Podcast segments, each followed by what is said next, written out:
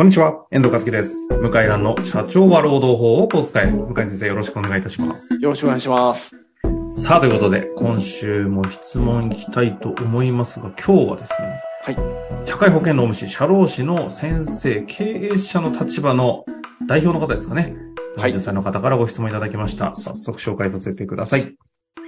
えー向井先生、遠藤さん、明けましておめでとうございます。正月明けにいただいた質問ですかね。はい。えー難しい課題を楽しくわかりやすくお話しいただけるので、いつも楽しく勉強させていただいております。ありがとうございます。はい。今回ご質問させていただきたいのは、健康状態告知書を提出してもらうことが違法なのかどうかという点です。はい。年末に届いた向井先生の採用時に精神疾患の病歴などについて虚偽の回答をしたことが解雇自由として考慮されるべき自由に当たるとした事例というニュースレターは非常に興味深い内容でした。ありがとうございました。はい。ちょっと後でここ少し説明していただきたいんですが、はい。えーあの事例はあくまでも服用している薬の副作用と業務の危険性が直結する可能性が高いからといった内容のように感じました。はい。私の関与先の従業員で、アル中、うつ病などの経歴を持っていることが発覚し、社内で様々な問題を起こすことが続きました。また、以前の話になりますが、専門職を採用した際に、その従業員が、あれが必要、これが必要などと要望があったため、その装置を購入した後に、実はうつ病で、会社が自分の要望に応えてくれて、いろんな準備をしてくれることにプレッシャーを感じ、うつ病が再発したので辞めます。といった事例もありました。今後このようなことを防ぐために、企業としてあらかじめ社員の情報を取りたいと考えております。採用選考時に、えー起用歴を聞き、それに応じて採用不採用を決めるのはアウトなのではないかと思っているのですが、採用後に配置や勤務シフトなどの配慮をするためならば良いのではないかと考えることもあります。今後は採用時の診断なども活用しながら採用リスクを低減させていくことを提案しているところではありますが、健康状態、告知書などの取っていいならば、内容はどこまで踏み込んで良いものか、やはり取ってはいけないのかなどあれば、どのような対策ならば法的に問題なのか、問題ないのかを教えていただけたらと思っております。今までの放送でも取り上げられている内容かもしれませんが、今一度お教えをください。ということですね。はい。ありがとうございます。さてさて、行きたいと思いますが、ちょっと順番に行きますか？はい。はい。これあの、ニュースレター、採用時に精神疾患の病歴についての虚偽の回答をしたことが解雇自由として考慮されるべき自由に当たるとした事例。すごいニュースレターですね。そうですよね。結これどういうあ。あんまり反響なかったんですけど、そうそうなんですね。な なかったのが、ちょっとがっかりだったんですけど、あの、えっと、クリニックで、精神科のクリニックで、はい。社員を採用するときに、はいはい。えーっと、だ、どういう職種だったかな？あの、忘れちゃったんですけど、で、し職種柄ですね、そういう患者さんと付き合う上で、うん。自分も精神疾患だと、ちょっと仕事するのは難しいと。そううんいううん院長、院長先生のお考えがありましてですね、そこええのええクリニックはですね。で、入社時にですね、そういう薬を服用しているか精神疾患はないかを口頭で聞いてたみたいなんですね。はいはいはい。はい。口頭で聞いてて、はい。で、それで、いや、私は、あの、全然精神疾患の薬は飲んでませんと答えうんうたんです。ん。あうん、精神保健福祉士だ。入社したんですね。はい。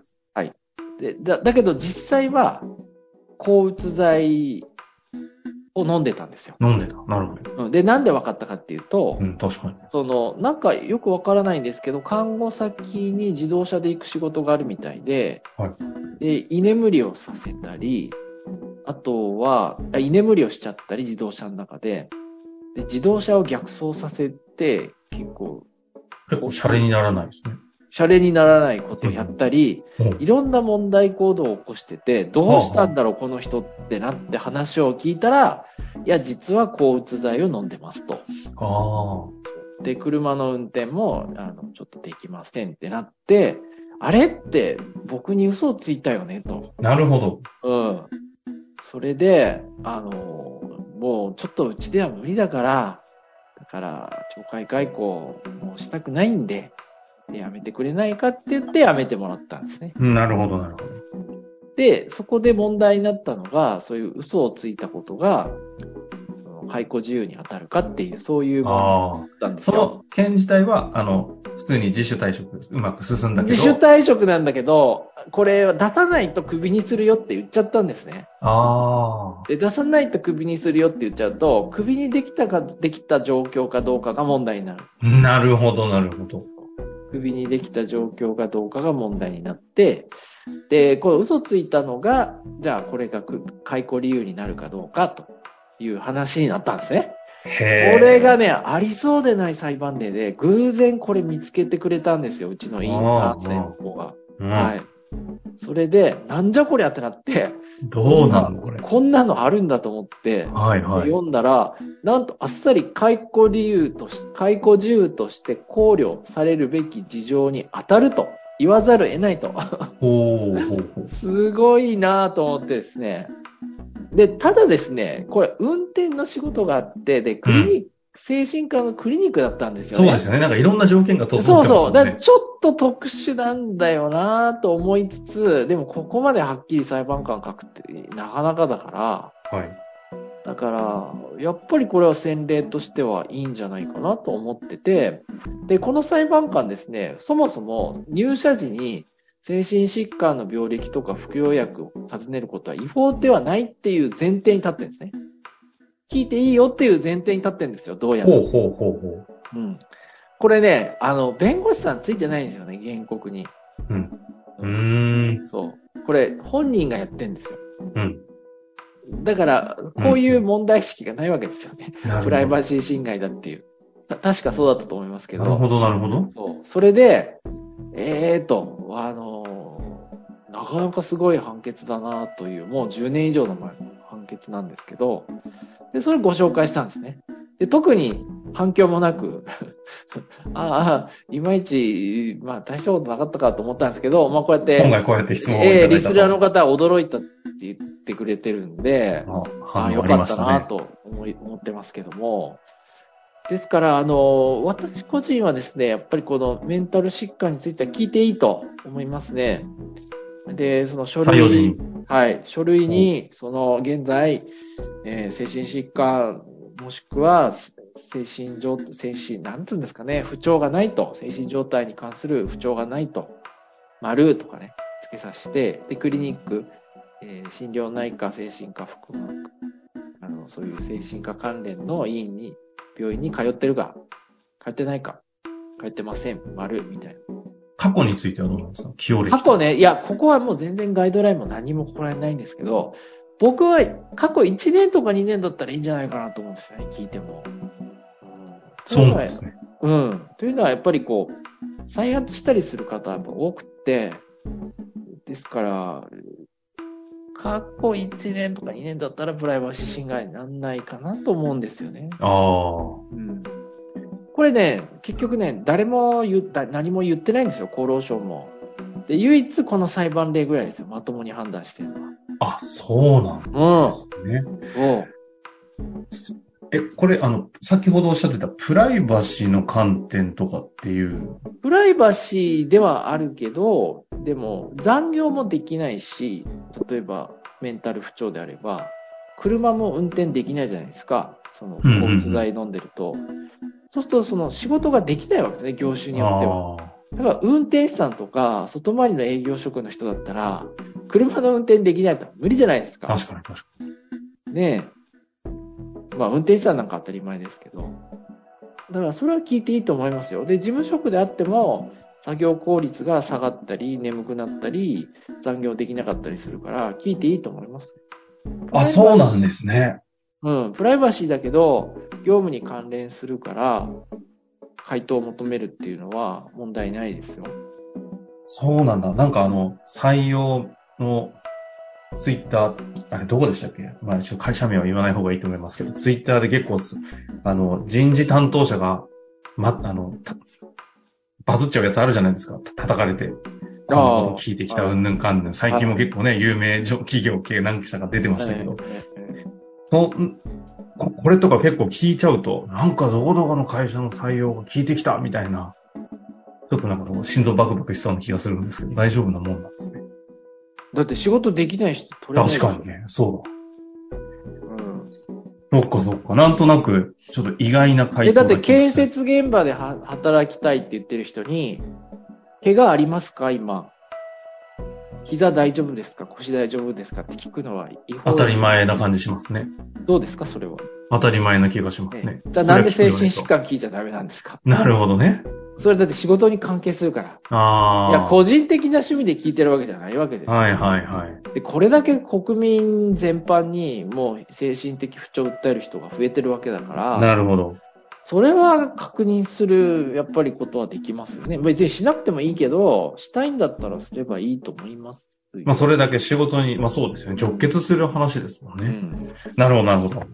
あとねあとやり方もう一個あって、はい。あの、やっぱ、まあ僕はまた DPI の話するけど、うんこういう話があったんですね、昔ね。あの DPI って、あれですね。あのダイヤモンドさんが出してる。はい、ダイヤモンド DPI。はい。あの、昔ね、うちの事務所に事務職員応募したんですね。もう十何年前ですね。15、6年前ぐらいかな。うんうんそう。そしたら、ある財閥系のメーカーから、うん総務やってたっていうね、30歳ぐらいの女性かな。20代後半ぐらいの。もう超有名上場企業の財閥系のメーカーの、うん。うん。その、手続きやってたと。はいはい。もうう三ん三社ぐらいポンポンポンって浮かぶような感じのところですね。そう、そうですね。もう絶対、まあ、普通にビジネスやってる会社員とかやってる方は絶対知ってる会社ですね。はい。で、な、いや、うちの事務所もすごいなと思って、こんな人来るんだと思って。おー。でもね、その、エスカレーター式の、いわゆるお嬢様学校、ずっと、はいはい。小学校かな、ずっとこう、行ってるんですよね。なるほど。で、でも待てよと、まあ、うちみたいなになんで来んだろうと思って。でね、話してると、あの、ちびまる子ちゃんの、その、漫画で出てくるんですけど、顔に斜線が入る、あの、ダラーンってやつですか？あの、ショック受けるとこう、斜線が入るじゃないですか。なんつうのかな？ちびまる、なんかビ、はい。ショック受けると、そうね、すごいお綺麗な方なんですけど、なんか、斜線が入ってるんですよね、顔に。どういうこといや、なんかね、いやはいこう、なんなんですかね、普通に話してんだけど、顔に斜線が入ってる感じで。これおかしいなと。それで、その、適正検査やってもらったんですね。もうやってて、うちも。そえしたらね、偉いね、自己信頼性だったかなが、もうゼロに近かったんですよ。感情安え定性だったかなほうほうほゼロに近かったんですね。うなるほど。何だこれってなって、で、聞いたら、その、よし、じゃあ聞いてみようと思って、残業できますかって聞いたんですよ。そしたらね、あの、20時間だったらできますって言ったんですね。うんうんうん。10時間か20時間って言ったかなまあ、そのぐらいですよね。え、な、え、なんで10時間、20時間なんですか？って聞いたら、いや、お医者さんに聞かないとちょっとわからないんです。あああ、そうなんですか。って言って、なんか体調を崩されたんですか？って言ったら、やっぱ前の職場でいろいろあって、つって、あ。うんうんいや、ありがとうございました。つって、もう不採用ですね。うん。あもう、あの、適正検査にも出ると思いますけど、ね、あ。ああ、なるほど。まあもちろんこれね、一概に言えないから、いやいや、API 使っても悪かったって言われたらそうかもしれないけど、うん、あの、一つの方法としては、まあ残業できるかとかそういう質問して、で、あとは、その、TPI、適正検査とか見てですね。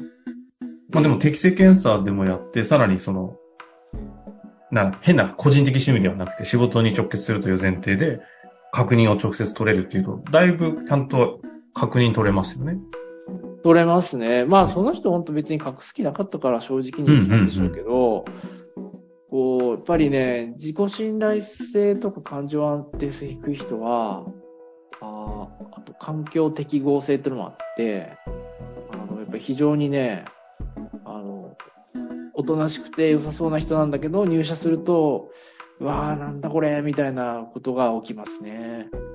なるほどですね。まあ、まさに今回のご質問の全容にある、どうやってその、こういった事例に対して再発防止のための対策ができるかというところをね、うん、ご回まあ答いただいてるもちろんね、質問してもいいし、とにかくデータを集めないとダメなわけですよ。うん採用ももうデータの勝負で、いかに自社でデータを積み重ねるかっていうことやんないといけないのに、で、何もやってない会社多いですよね。以前ね、あの、ゲストでうん出ていただいたリファレンスチェックとかも一つのデータですもんね。うん。要するに、あの、一個一個積み重なるわけですよね。こういはいう回答してきた人はこういう結果だったとか、そういうのはやっぱやっていかないとダメですよね、最なるほど。